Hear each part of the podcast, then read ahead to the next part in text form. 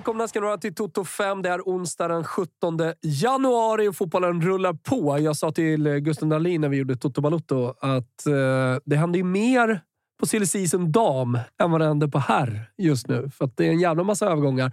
Och det som är kul med dam silly season, det är ju att det är svenskar som går till toppklubbar och mellan toppklubbar till och med ute i Europa. Janogy pratade vi om förra veckan. Hon har nu debuterat också i Fiorentina. Kom in i matchen mot Napoli i helgen.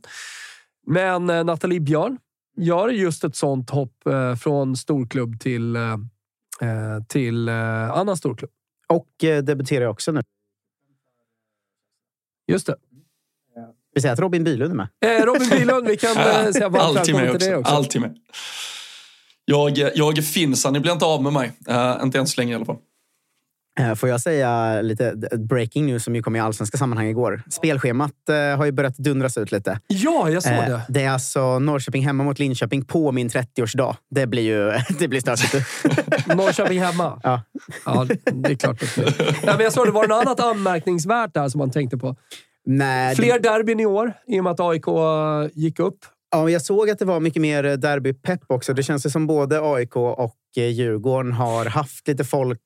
Alltså det är inte alls i närheten av den rörelsen som Bajen Dam har blivit ju. Men jag har sett att lite supportrar ändå börjat så här. Nu tar vi fan tag i det här och liksom börja gå på matchen. Och vad fan, det är ju ett derby. Alltså de fick något jättebra derby i maj och sådär. Så att man har ändå sett peppen börja rulla igång lite även i AIK och Djurgårdsled hos före detta här supportrar eller vad man ska säga som vill över lite grann. Så man hoppas ju att det kan vakna tre lag i Stockholm. Eller var tre vakna lag i Stockholm istället för bara ett i år. Och som Malmö som knackar på från elitettan också. Det är klart att damfotbollen går framåt. Vi fick ju skit för att vi pratade för lite om Malmö förra gången. Jag tyckte vi hypade dem så in i helvete. Jag fattar ingenting. Alltså, vad fan det vi gjorde förra veckan? Alltså, prata om Malmö. Men hade den personen lyssnat på podden? Han skrev ju så här, ja men ni måste prata mer om Malmö. Och jag sa, jo, men det var ju bara ett avsnitt. Vi kommer prata mer om Malmö såklart. Alltså folk som också tycker att vi ska prata mer om olika saker. Det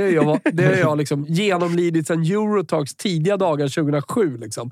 Så här, vi måste prata mer tysk fotboll. Det folk inte fattar är att vi vet bäst vad folk generellt sett vill lyssna på. Vi har gjort en del succépoddar och kan en del av intresse. Så att, pratar vi inte om ert lag, ta det som en liten pik då. Att det är väl ingen lyssna på. Jag har till exempel, idag tänkte jag först fråga er om vad ni tycker om Emily Helmvalls succé i grekiska fotbollen. Så tänkte jag, det ska vi inte prata om. Skiter väl vi. Vad är det fixerar? Blev succé? Är nyfiken? Jag gjorde 1+1 igen i helgen. Mycket poäng i grekiska fotbollen. Så jag tänkte typ fråga Bylund så här, hur står sig den grekiska? För du har ju koll på allting alltid. Men sen tänkte jag att det är ingen tillräckligt bra punkt så vi stryker den. Nej, vi fick skit för att vi refererade till den polska talangutvecklingen senast också. Så vi håller oss borta från den grekiska bollen tror jag. Ett tag Tapper har också hittat en svenska som bombar in mål i Australien. Kommer alldeles pepp in här. Som har gjort 14+16 i Australien. Så frågar jag bara, i vilken liga är det? Visar sig vara collegefotbollen. Det är i och för sig intressant att följa collegefotbollen. Stor i USA för att... AIK värvade ju från college. Beata Olsson.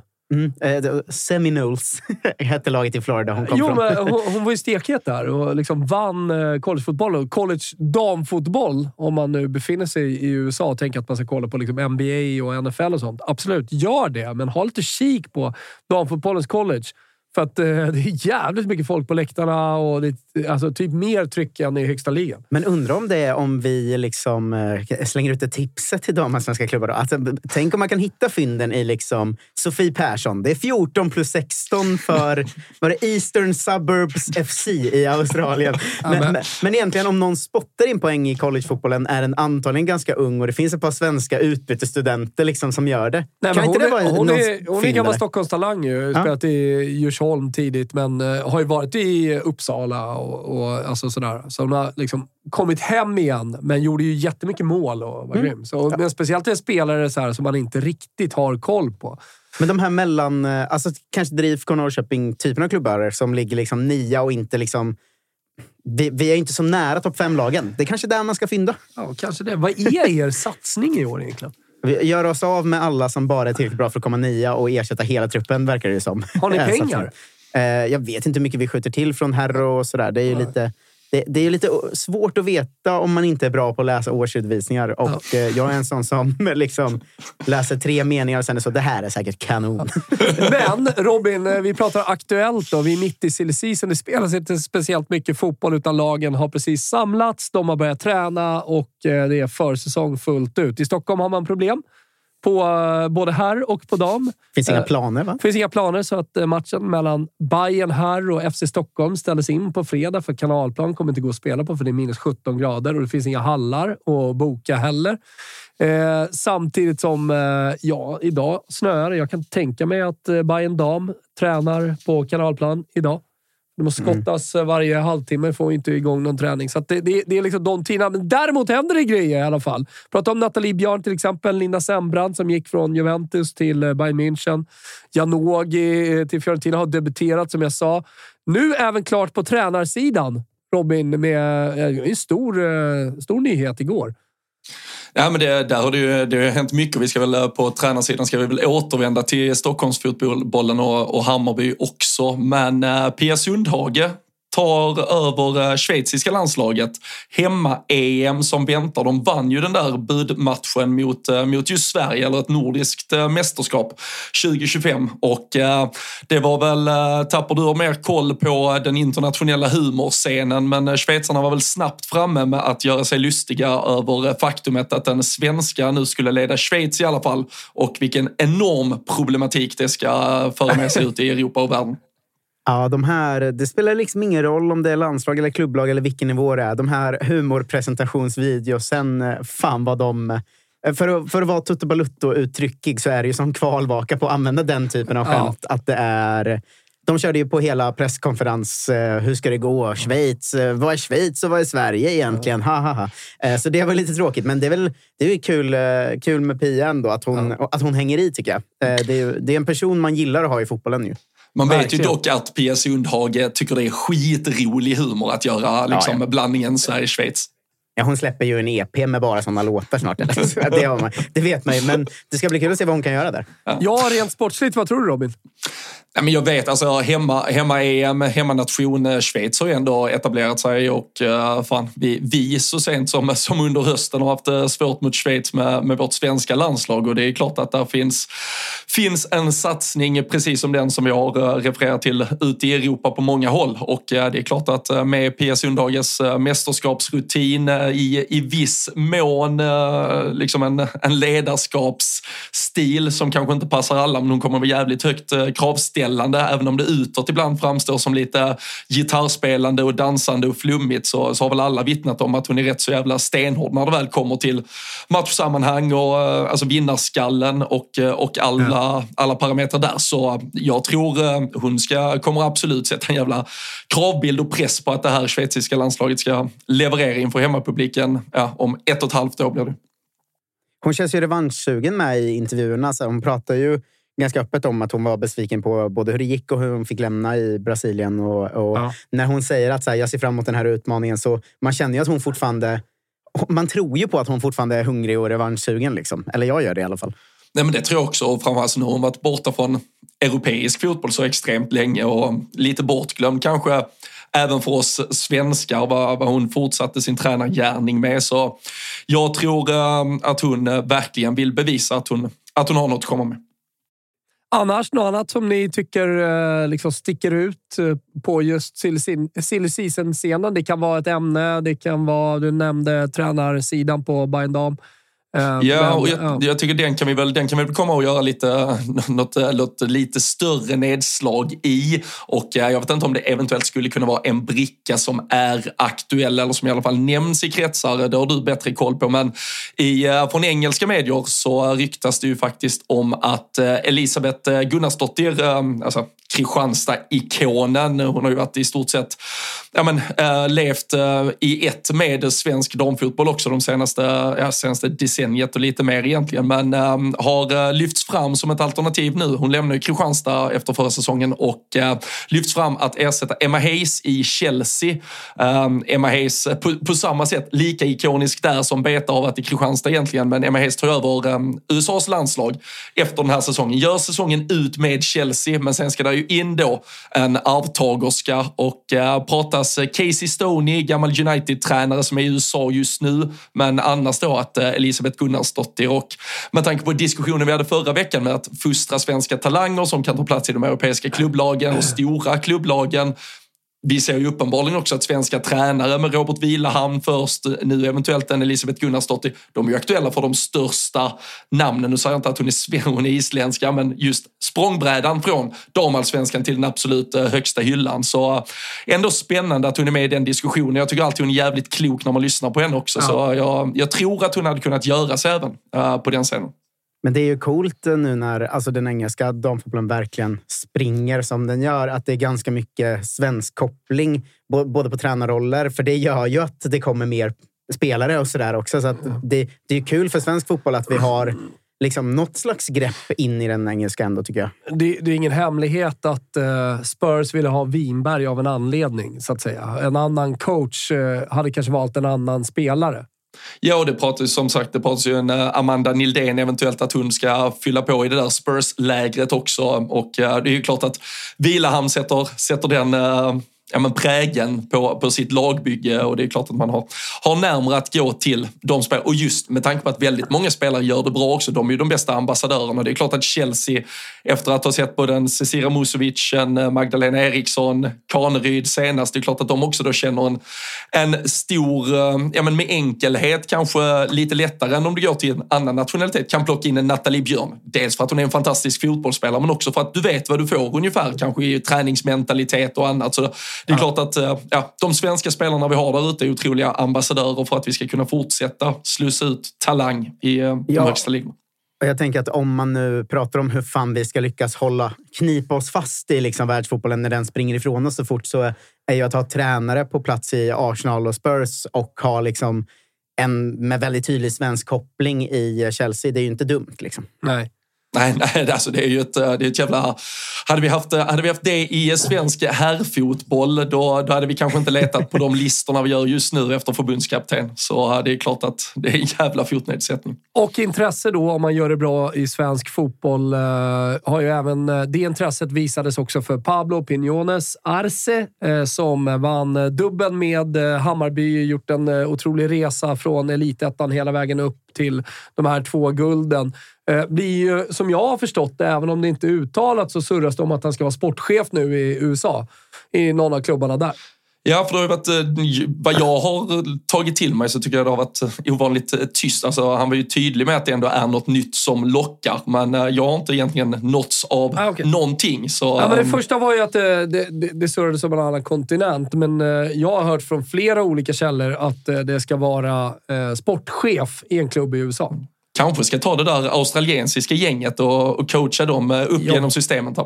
Ja, exakt. Men, precis. Men jag vet ju att han ville ha mycket att säga till om i Bayern vad det gäller liksom, spelarförsäljningar, spelare in, bygga lag, och att han tidigt ville ha liksom en managerroll snarare än liksom bara en huvudtränarroll. Så det liksom lirar väl med hans intresse om det är den typen av tjänst han ser framför sig. Mm. Nu har vi pratat mycket om tränare som uppenbarligen har tagit sig till den högsta hyllan, men däremot när jag sitter och lägger någon form av pussel i huvudet kring Hammarby nu, så tycker jag det är lite svårare att se vem de skulle kunna gå på.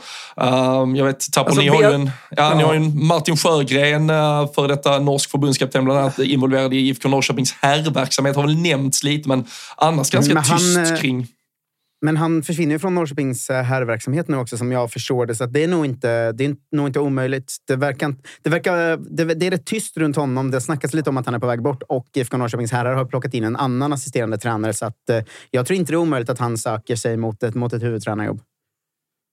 Ja, det skulle kunna vara ett alternativ, definitivt. Annars är ju frågan... Alltså, du kan ju kolla dels på de som har gjort dam tidigare. Jag tror man börjar där, men sen även kolla på waiting list, kanske inte Supreme, men ändå någon slags waiting list på här sidan också. Ja, men även sådana här tränare som har försvunnit bort lite kan ju absolut tänka sig. Vi till exempel Tor-Arne Fredheim, som vi har är ett perfekt sånt exempel egentligen, som hade drunknat lite i liksom superettan-delen av herrfotboll och sen steppa över till dam, och har ju pratat själv om hur kul det steget var liksom. Så att det finns nog många som kan göra det. Sen var det var väl i och för sig det enda som han inte hade gjort i IFK Norrköping också. Han har väl varit typ ordförande, kassör och huvudtränare och pojklagstränare och allt möjligt. Sen han skulle vara exakt så. Det var en cirkel som skulle slutas. Exakt. Annars sådär på det aktuella spåret, någonting vi missar, någonting stort, något som ni känner har varit på tapeten? Alltså det är mycket kuppspel nu och jag har alltid så svårt att värdera hur mycket man ska bry sig om en kvartsfinal i spanska kuppen. Eller jag vet inte, ditt Fio går ju ut mot Inter i kvartsfinal idag till exempel. Ja, hon fick ju hoppa in i typ 75 minuten senast Janogy. Det finns väl startchans i kuppen 70 minuter. Va? Det finns väl mer speltidschans i alla fall i kuppen. Ja, precis, nu möter man Inter, så det är en tuff match och det är en titel som man definitivt vill vinna. Det kommer bli svårt att vinna Serie A när Roma har sprungit iväg, även om man gör det bra. Så jag är ganska övertygad om att man kommer försöka liksom bomba på i den här matchen. Det blir ingen stor rotation. Och i och med att hon liksom, om tränaren är nöjd med de här 15 minuterna, hon är i form ändå. För hon körde på ganska hårt, vet jag. Hon körde hos oss på Skills Academy i Nacka bland annat väldigt mycket, Janogy, under den här vilan. Vissa spelare vet man ju tar det lite lugnare. Man kanske har ett långt kontrakt. Där passar på. Man behöver 2 veckor chilla. Jag tror att Janogy kände efter SM-guldet och alltihopa att men dels vet hon att hon ska till en stor klubb. Utomlands. Där det kommer vara höga förväntningar. Fiorentina hade ju så väldigt uttalat att vi söker en stjärna. Och vi har mycket pengar att lägga. Och de pengarna, den stora pengapåsen la man på Madelen Janogy. Så hon kommer ju med stora förväntningar på sig där.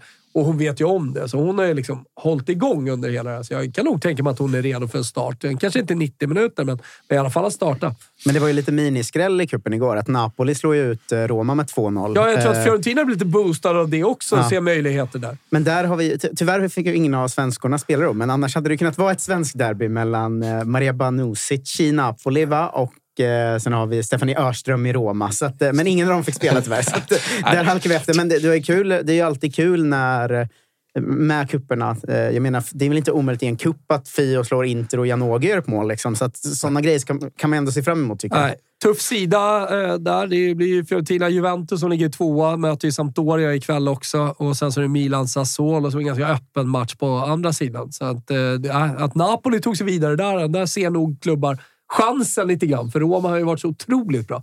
Ja, de har ju varit ostoppare i ligaspelet, så att Napoli lyckas skrälla till det här, det är ju absolut något som sticker ut. Jag kikade där Fiorentina, ni slog ju Inter med 4-2 bara veckan innan jul också, så ni har ju ett pluskonto med er in i den matchen, och Inter förlorade ju mot Sassuolo senast också, så det är ju ett Inter där, pratar vi för 1 år sedan så höll man kanske Inter absolut även på pappret högre än Fiorentina. Men jag tycker väl idag och där vi befinner oss så ska väl Fiorentina utan problem kunna vara liksom, om inte favorit, men absolut ha minst lika goda odds att vinna den här matchen. Men i de röriga kupperna så vill jag ändå fråga vad ni känner om att Spanien kör ju semifinaler så i sin supercup. Det är ju ändå märkligt. Det gör ju alla. Alla gör det. Nu är det de byter ju bara lagen. Alla åker till Riyadh. Och sen, nu är Italien där. Just det, det är den här... Jag som liksom zonar ut från den internationella fotbollen när de är i Riyadh. Det är det som pågår. Men för där, så nu är det... Där är det Clasico ikväll ju, i damerna. Igår så slog Levante ut Atletico Madrid. Så att... Levante går ju fan som tåget.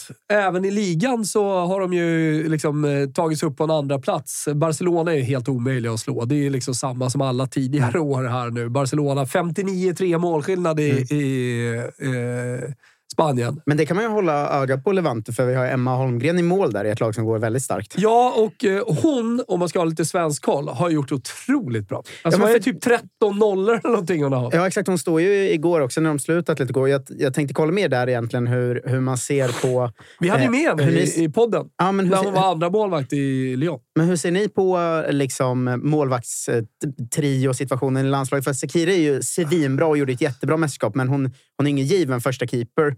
Här har vi en som gör det så pass bra i spanska ligan. Kan hon utmana, eller vad tror ni liksom? Alltså, nej, du säger nej. Nej. Jag tycker att svenska målvakter ska i och för sig aldrig stå i klubblag. Det är en fin tradition vi har. Verkligen. Nej, alltså jag tycker hon är lite överskattad, Musovic. Alltså hon gjorde ju ett väldigt fint mästerskap. Fast hon, det är ju också boostat av att alla missar straffarna. Hon blir ju liksom lite målvaktshjälte, men de skjuter dem ju utanför och över och i ribban och allting. Jo, och då är efter bara, men Mušović, ja, målvaktsöga, absolut. Hon hade ju också någon av matcherna där så, jag har ett problem med henne. Jag har ett problem med henne. Det är hennes grepp. Mm. Hon släpper väldigt mycket returer med flit. Det är hennes liksom sätt att stå i mål. Mm. Och jag gillar grepp på målvakter. Så vi har haft en 0-9 i ställarslag som nu är uppe i åldrarna så här. Lång, stor målvakt. Hon har ju grepp som en herr. Mm. Målvakt. Det är liksom stenhårt vriskott rakt på. Det är livsfarligt på Mušović. Mm. Jag kan gå var som helst. Hon greppar den bara. Det bara puff, säger det. Det är ju lite den här, någon jävla form av modern målvaktsskola som man är spyr för. Emma Holmgren är ju mycket bättre där. Ja, det är klart hon utmanar. Hon ligger tvåa i La Liga efter Barcelona. Och har hållit nollan 170 gånger den här säsongen. Mm. Kanske fan hon är intressant. Men hon borde i alla fall vara med som en av tre bredvid Jennifer och Zećira nu när... Falk, Mušović, de kampade ju om en plats. Man visste ju inte inför mästerskapet vem som skulle stå. Jag trodde det skulle vara Mušović, men vissa trodde det skulle vara Falk. Ja, jag trodde Falk och jag hade nog valt Falk. Ja. Och om det då är kamp om det, Emma Holmgren har fått fart på karriären. Hon är bara 26 år. Hon ligger två i La Liga. Det är liksom... Ligger två i La Liga. Det är klart som fan hon har chans att utmana där. Hon borde ha det. Sen är ju Gerardsson kanske inte den som ändrar startuppställningar. Och det är kanske det du tänker på, Bylund. Ja, och just alltså, målvaktstrean. Och, nu vet jag inte om jag är för mycket färgad av här fotbollen och här landslaget och hur det har sett ut där.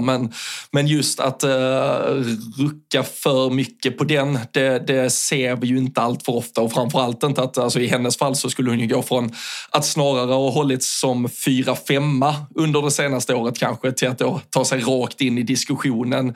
Det är ju klart att hon har en fin höst bakom sig, men att det ändå får Gerardsson och landslagsledningen på helt andra tankar, det har jag svårt att säga. Sen kan man tycka att hon för stunden är en bättre målvakt, men vi vet hur mycket det handlar om att bygga någon form av helhet och ett kollektiv bakåt där, så att hon tar sig förbi Falk och Mušović, det tror jag inte, men självklart bör hon väl vara absolut med som en av tre på kommande samlingar.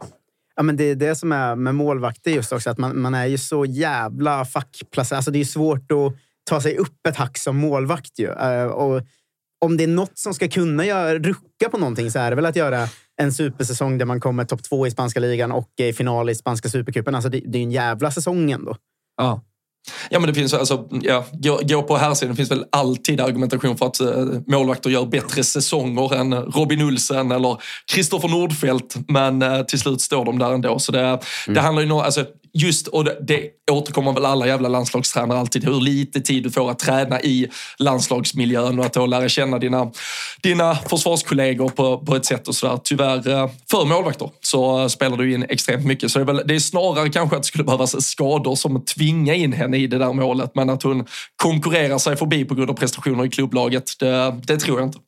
Kör vi den här klassiken att jobba lite skada så att hon får chansen och tar den och blir kvar då. Om det nu, hon har ju varit med i 25 också. Det är ändå det är henne vi hejar på i det här sammanhanget. Så att säga. Verkligen.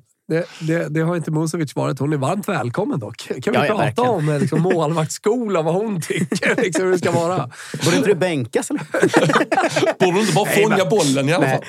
Ja. Nej, men det där är ju rent subjektivt. Alltså vad man gillar för typ av målvakter. Eller hur, Robin?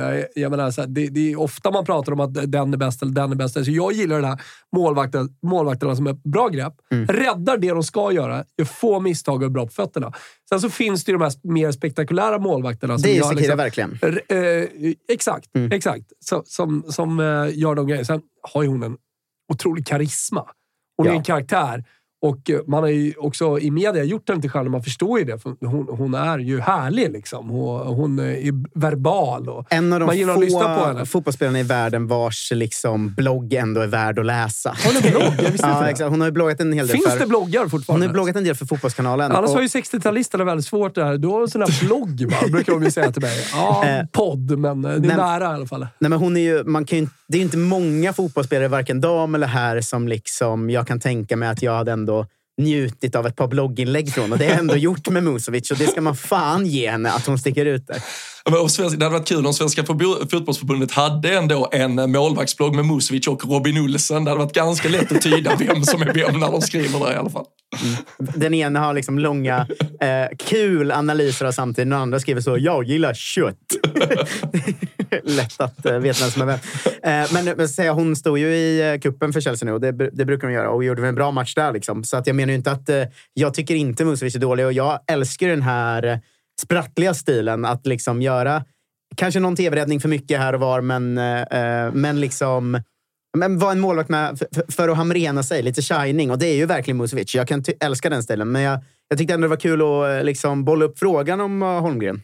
Mm. Ja, nej men alltså det är klart, gör man det bra i klubblag, som dessutom går bra i sina ligor, då blir man ju alltid mer och mer aktuell. Men skulle de komma in i landslaget så är det till att börja med som tredje val. Ja, det skulle jag absolut säga i alla fall. Jag tänkte, en spelare jag vet, du har ju alltid hyllat och gillat Linda Sembrant. Thomas lämnar Juventus nu och fan, klar för Bayern München. Alltså kände man inte att det var dags att sjunga på refrängen, vända hem? Alltså att när hon lämnar Juventus var det för mig typ, är karriären slut eller? Och sen typ dagen efter så kommer Bayern München. Det är sjukt steg att ta. Jag har inte läst mer. Jag vet inte om det finns tankar på att hon ska in kanske i någon sportslig organisation där. Om det finns ett tränartankar framåt. Ja, hon har ju samtidigt gjort det bra i Juventus och varit nyckelspelare. Så att det finns väl liksom en ankarroll lite grann kanske också i startelvan. Det är ju kontraktssäsongen ut så att det känns ju lite så här interim-igt. Men jag har en teori liksom om Dam och hur pengar och sådär kommer fördelas framåt. För att man skriver ju generellt sett kortare avtal med spelarna. Idag. Om det var ettårskontrakt så kanske det har blivit tvåårskontrakt och man skyddar inte sina investeringar jättemycket. Det är väldigt mycket Bosman också. Janogy lämnade på Bosman, pratar ganska lite om det också. På Harry är det ju, jag kommer ihåg kanske först aktualiserat i en klubb som jag följde i Fiorentina med Ricardo Montolivo som liksom spelade ut kontraktet och alla var så här, hallå, ska inte förlänga, och så slutade det med att sista 3 månaderna så busvisslade man åt honom och hatade honom. Och när han kom tillbaka, när han spelade i Milan, så var det liksom, det var totala visselorkaner och nidramser emot honom. Alltså nu känns det först och främst på här som att det liksom, man reagerar knappt över det längre. Och på dam inte överhuvudtaget. Alltså, det känns nästan som det naturliga. Ja, det känns som det naturliga. Men då tänker jag just med sign-on. För jag vet ju att det var sign-on på Madelen Janogy. Och det kan vara sign-on också, även om man har kvar kontraktet. Men större sign-on såklart om du väntar ut det. Winberg gick ju inte alltså det är inte bara lön på henne från Spurs. Utan det var ju såklart också en sign-on i det. Och att just sign-ons blir viktiga och viktigare på damsidan i och med att man har kortare kontrakt. Och att man väntar ut och att Linda Sembrant nu garanterat, för att Juventus kanske känner att så här, nej, men hon kommer inte vara, hon kommer inte starta hos oss, hon är inte lika viktig, vi kan lika börja satsa ungt. Samtidigt som Bayern München kommer och känner att vi kommer behöva en spelare i kampen mot Wolfsburg i Champions League, kommer vi behöva en till spelare. 6 månaders kontrakt, du får 4 miljoner. Det är lite... Det är tydligen... Nu kanske det var en hög siffra, men ni fattar vad jag menar. Jag kollade lite att det är lite uttalat att hon ska ersätta Magda Eriksson också, som är borta. Alltså. Men det jag tänker på där med Bosman, min känsla i alla fall, jag som mest följer damallsvenskan, det är att klubbarna och spelarna, jag vet inte vilka överenskommelser som finns från början, men att de har liksom respekt för att spelarna dels vill testa utomlands. Exakt. Och dels kanske vill ha en fet sign-on eller sådär. Men jag tror man måste börja skydda spelarna med längre kontrakt. Ja, jag tror också för att... Men jag upplever också att... Eller jag har sett flera där de liksom brutit kontraktet och sen har spelaren gått utomlands. Ja. Och jag undrar hur mycket det är avtalat att om du får chansen så kommer inte vi stå i vägen utan vi kommer låta dig. Eller hur mycket det är att man bara respekterar att så här, den här 27-åriga damspelaren har inte hunnit tjäna några pengar. Det är kanske hennes sista chans att göra det. Och att få ett äventyr. Ja. Man kanske respekterar det också. Jag vet inte riktigt. Men det är ganska vanligt. Jag vet ju att klubbarna börjar tänka mer. Hur ska vi skydda våra spelare? Vi pratade om det förra veckan. När man skyddar sina ungdomsspelare nu. När ungdomsspelare blir aktuella även för utländska akademier. Där måste ju Sverige börja tänka också. Så här, har du fostrat en spelare i 11 år? Och sen så går den gratis. Då gör man det förgäves. Då har liksom alla de här som har kämpat med den här spelaren för klubben. Ja, men hur känns det när den spelaren sen bara går gratis? Dels det, men även vad det gäller de här spelarna. Jag vet ju att det är flera spelare som har utköpsklausuler i sina kontrakt. Sen är de ganska låga. Men de finns där. Mm. Jo, alltså det är ju, och det, vi har ju återkommit till det under 2 års tid som jag har suttit och poddat kring det. Men eftersom det också är en värld i så jävla mycket förändring och alltså, utveckling, så ser vi också hur priser, summor, löner stiger hela tiden. Så för spelarnas del så är det ju ganska riskabelt att binda upp sig på en fast månadslön eller årslön som ska sträckas över 3 års tid, när det finns stora möjligheter att vi har en helt annan världskarta vad gäller ekonomiska förutsättningar i damfotboll om ett år till exempel. Men det är ju samtidigt, det är ju två parter här som nog båda gemensamt måste hitta någon väg framåt. För det blir ju också lite extra, jag tycker ändå det devalverar lite, jag ska inte säga branschen, men när det blir så mycket spelare som går gratis hela tiden. Matilda Nildén var ett sånt exempel från AIK också, där AIK-lägret, den lilla del som var upprörd över det ändå, så här att hon spelade ut sitt kontrakt, det gick ut i vintras och sen så skriver hon på Häcken, går gratis.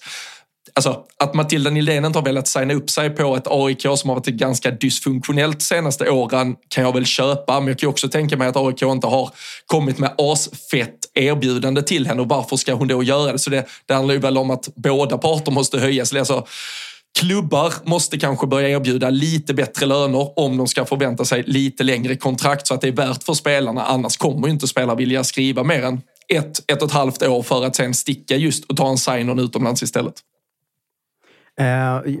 Jag har inget mer att säga om det egentligen, men jag hade ett nedslag jag missade att göra förut. Ja, som vi har varit, jag har tänkt, vi kommer komma in på det, för att vi har varit inne på både Mušović och Björn.